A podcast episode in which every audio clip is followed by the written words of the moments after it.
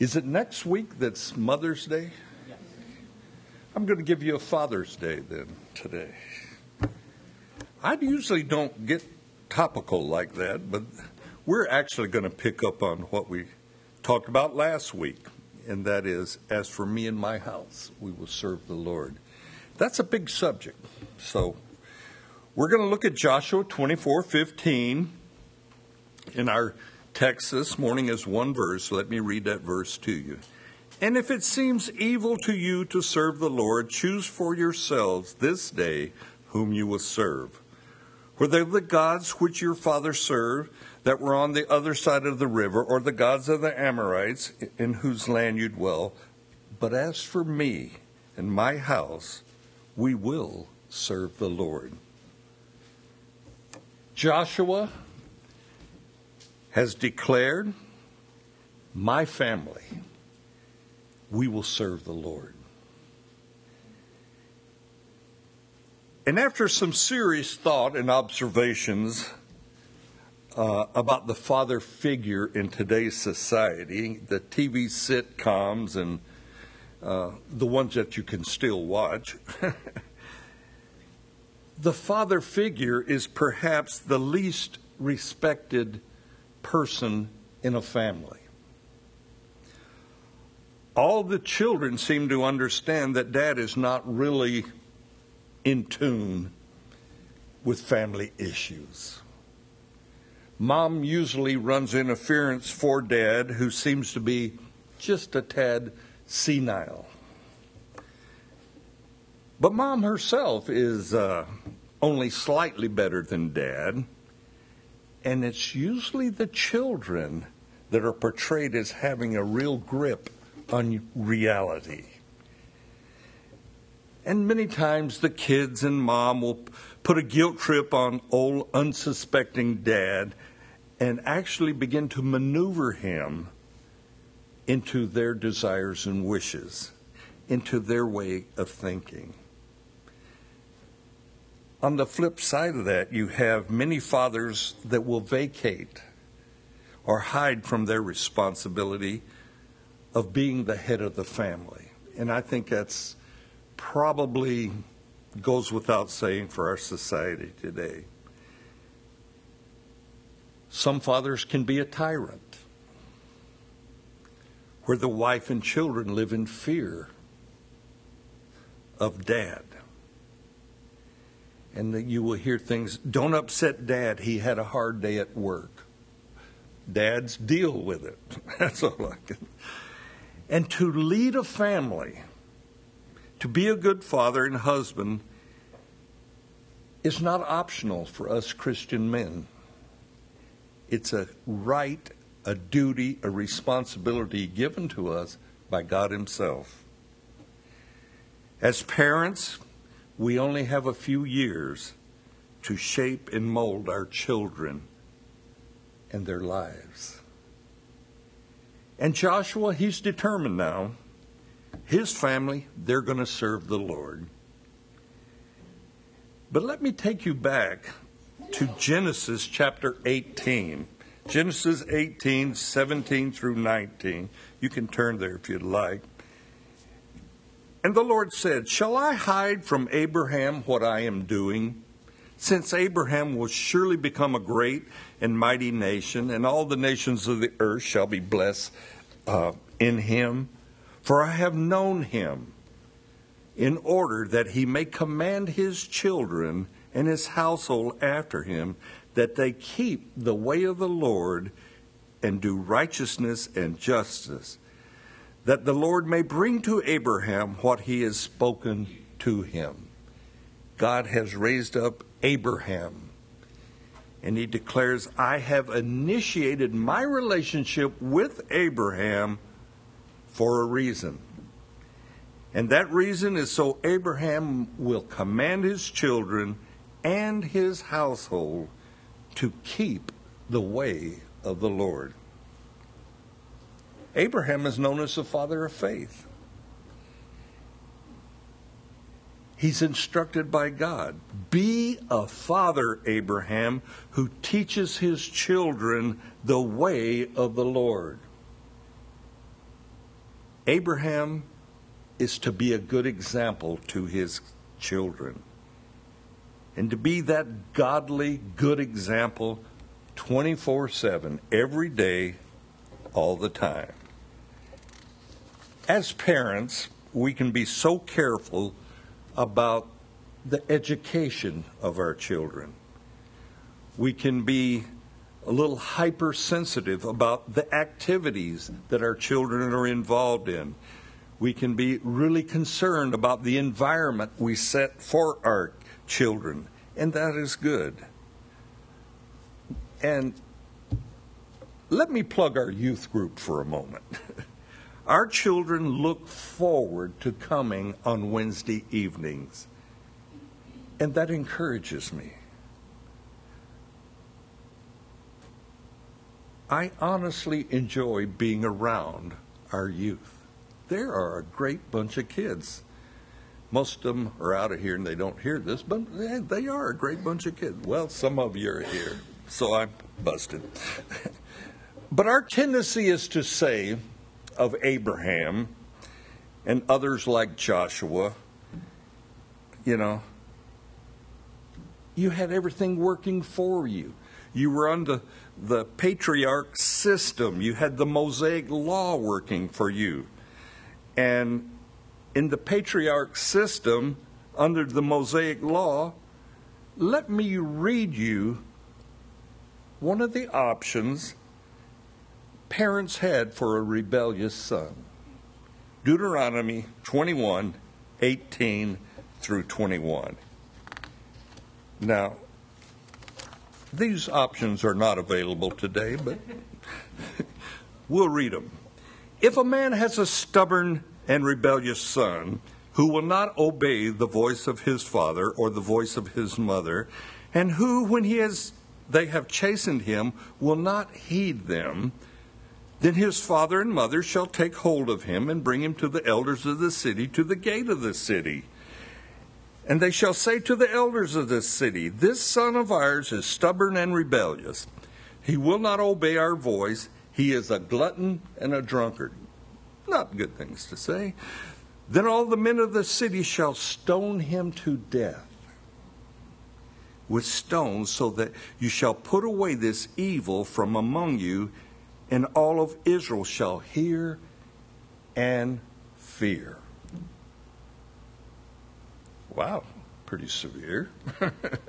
Notice the child who would not obey mom and dad after they have chastened him, after they've corrected him, after they've done what they can to bring him into obedience, and he is still rebellious, this son who is out of control, and they say a glutton and a drunkard, and those are pretty strong terms, he was to be taken to the elders of the city. And they would point out the benefits to this young man of being obedient, and they would have an intervention session with him. No, they would stone him to death. That is harsh. But that is the severity of a total rebellious child. In stoning this child to or this evil son to death, you removed evil from your congregation. You removed evil from Israel. That's under the Mosaic law system. Let me give you one more, what I call bad example Nadab and Abihu, sons of Aaron, the high priest. The Lord killed these sons of Aaron when they offered profane fire before the Lord at the altar. The Lord killed them. Fire went out from the Lord and devoured them, and they died right there before the whole congregation of Israel. Because Aaron's sons, Nadab and Abihu, Aaron was the high priest. He was to set a standard and his sons misrepresented God, and God devoured them with fire. Not only that, God sends Moses to Aaron. He says, You go warn Aaron. he is not to mourn the death of these sons, lest he die also. Because Nadab and Abihu have died by the hand of God. Under the Mosaic law, there were strict guidelines for the behavior of children. Rebellion and disobedience could lead to death. But let's fast forward 1,500 years. And we come to Jesus, and Jesus is teaching by parables. Don't mistake a parable as just being a story.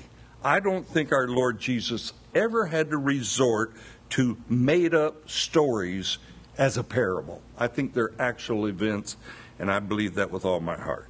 But turn to Luke 15, and we'll look at Jesus as he tells a parable, and it's the parable of the prodigal son. So Luke 15, 11 through 32. Then he said, A certain man had two sons.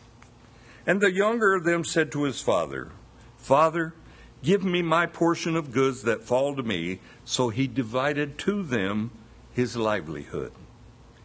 And not many days after, the younger son gathered all together, journeyed to a far country, and there wasted his possessions with prodigal living. But when he had spent all, there arose a severe famine in the land, and he began to be in want. Then he went and joined himself to a citizen of that country, and he sent him into the fields to feed swine. And he would gladly have filled his stomach with the pods that were that the swine ate, and no one gave him anything. But when he came to himself, he said, How many of my father's hired servants have bread enough and do to spare, and I perish with hunger? I will arise, go to my father, and will say to him, Father, I have sinned against heaven and before you, and I am no longer worthy to be called your son. Make me like one of the hired servants. And he arose and came to his father. But when he was still a great way off, his father saw him and had compassion, and ran and fell on his neck and kissed him. And the son said to him, Father, I have sinned against heaven and in your sight, and am no longer worthy to be called your son. But the father said to his servants, Bring out the best robe, put it on him, and put a ring on his hand and sandals on his feet. And bring the fatted calf here and kill it, and let us Eat and be merry. For this my son was dead, and he is alive again. He was lost and is found. And they began to be merry. Now the older son was in the field, and he came and drew near to the house, and he heard the music and dancing. So he called one of the servants and asked what these things meant. And he said to him, Your brother has come, and because he has uh, and because he has received him safe and sound, your father has killed the fatted calf. But he was, he was angry and would not go in. Therefore his father came out and pleaded with him. So he answered and said to his father, Lo, these many years I have been serving you. I never transgressed your commandments at any time, and yet you never gave me even a young goat, that I might make merry with my friends. But as soon as this son of yours came and has devoured your livelihood with harlots, you killed a fatted calf for him. And he said to him, Son, you are always with me, and all that I have is yours. It was right that we should make merry and be glad, for your brother was dead and is alive again, and he was lost and is found. Beautiful, beautiful parable. Understand, this story is one in which Jesus still has not gone to the cross. Why do I say that? Israel is therefore still under the Mosaic law, They are still under the patriarch system. This father in this story had every right to bring his son or sons before the elders of the village and have them discipline these boys. In reality, this father had a right to say, My sons have been rebellious, they deserve to be stoned. But the younger son, he goes to dad, Father, give me my inheritance and give it to me today. This younger son is saying, I am not willing to wait for you to die, Dad. I want it now. And to the surprise of this entire village, and to the surprise of the, the family, this father divided to them, and it says them, not him, them. He divided to them, both sons, his livelihood. That now places dad as the caretaker of the wealth of his sons.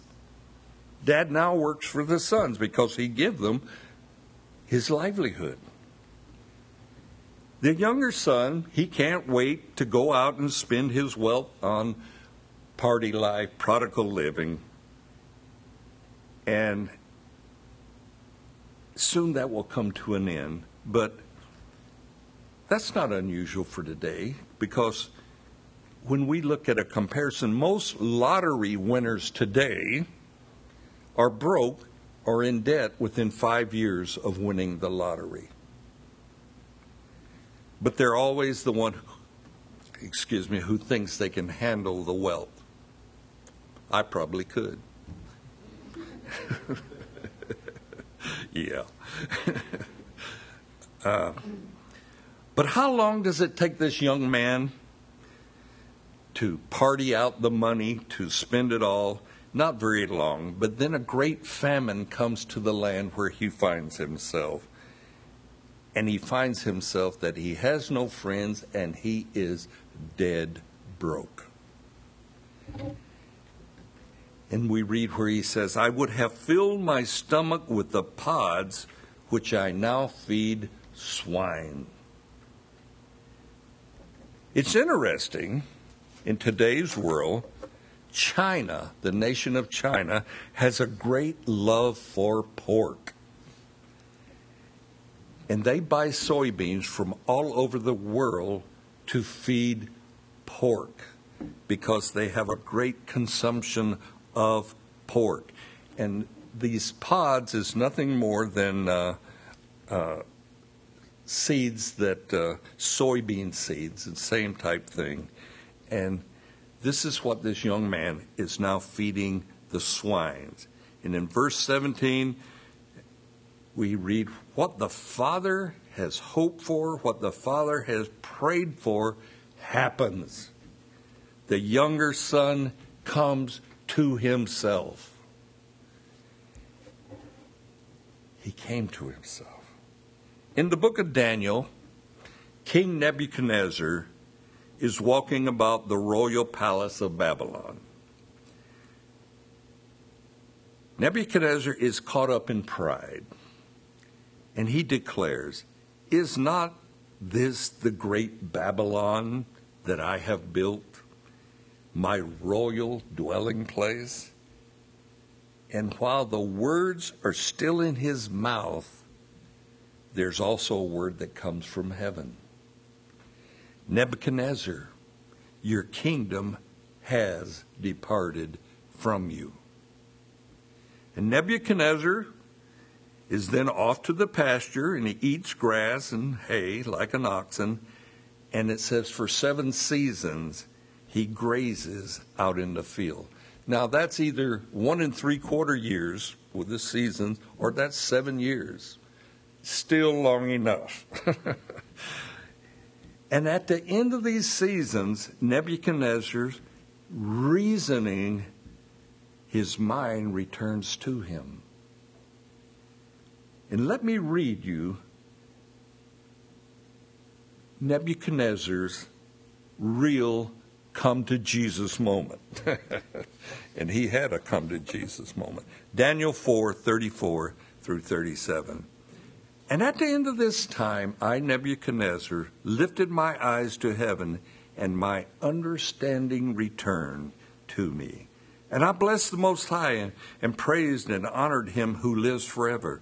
For his dominion is an everlasting dominion, and his kingdom is from generation to generation. And all the inhabitants of earth are reputed as nothing.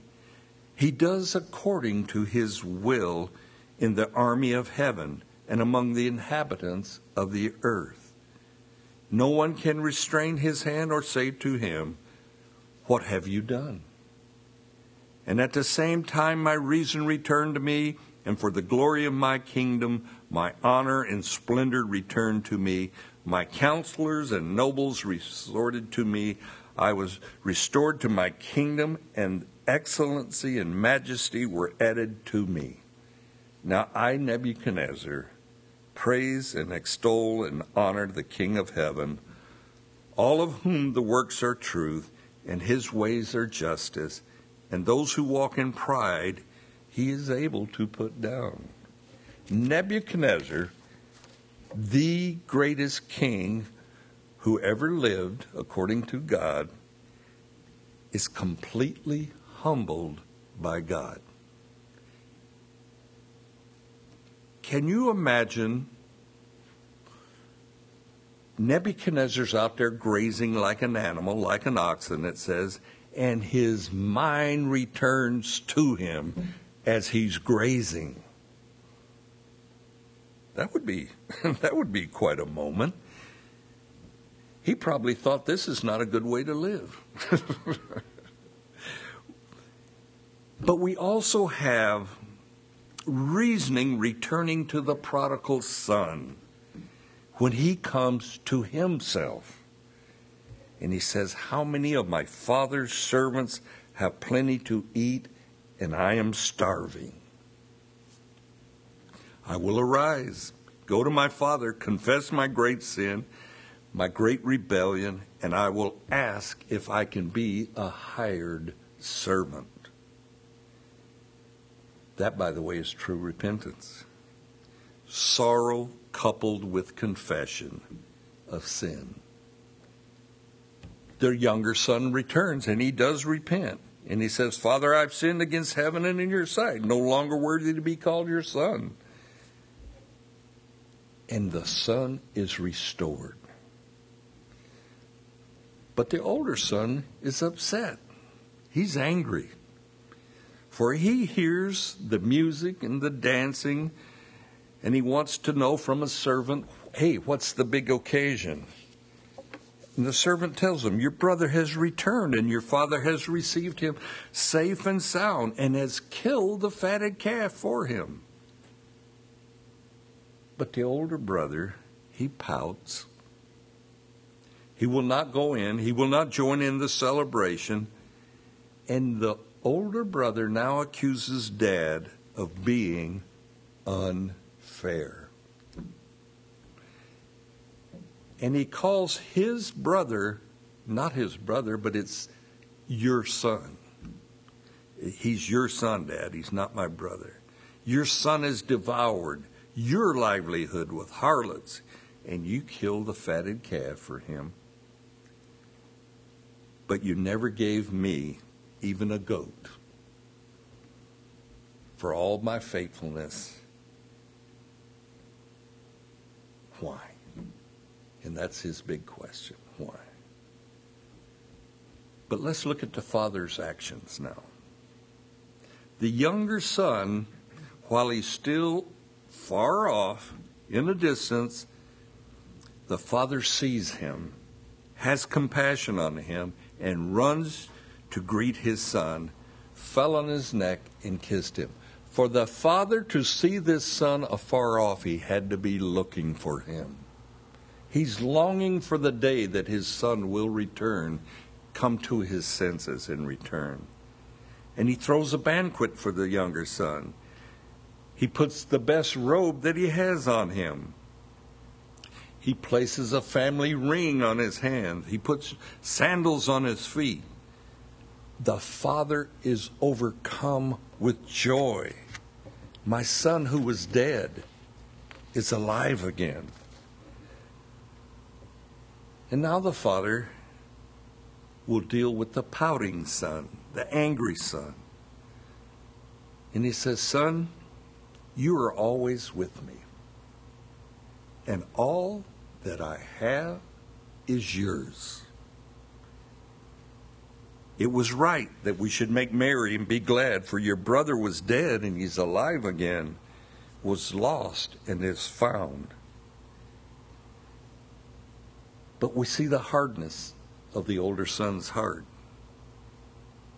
He's not content to live and work alongside of dad. He's not satisfied with his father's livelihood. Him, his father would probably have given him what was customary two thirds of the wealth and one third to the younger son. He's not satisfied with that. He's now rich because of his father, and it's a sad commentary of the older son. Even though he receives love and compassion from his dad, he begrudges his father being compassionate to his brother. The father in this parable shows compassion towards his sons not just the younger one. And he chose to be compassionate by not enforcing the Mosaic law for disobedient sons. He could have. This father demonstrated love through compassion.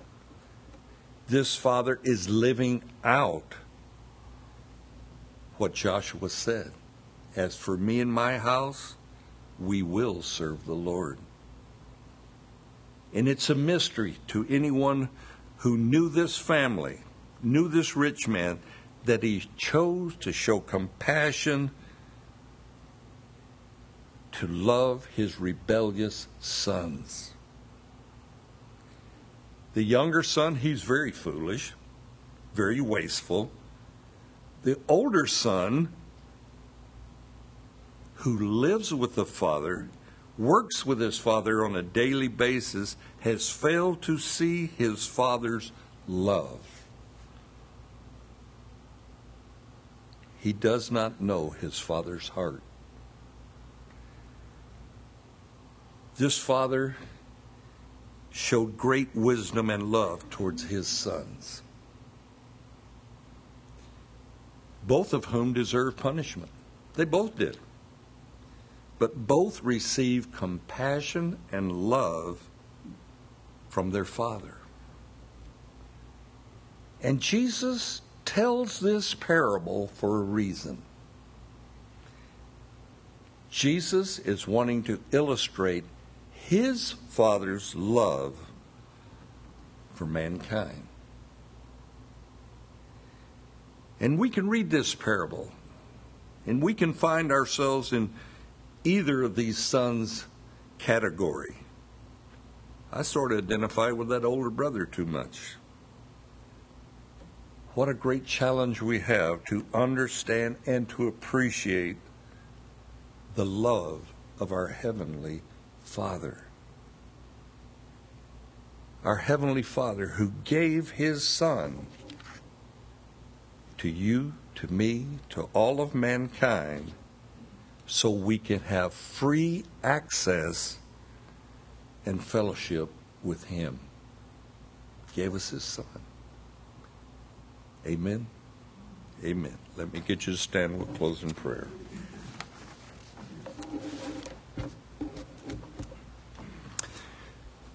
Father,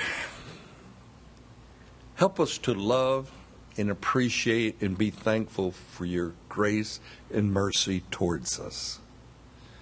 Forgive us when we get judgmental, like the older son. Forgive us when we get wasteful, like the younger son.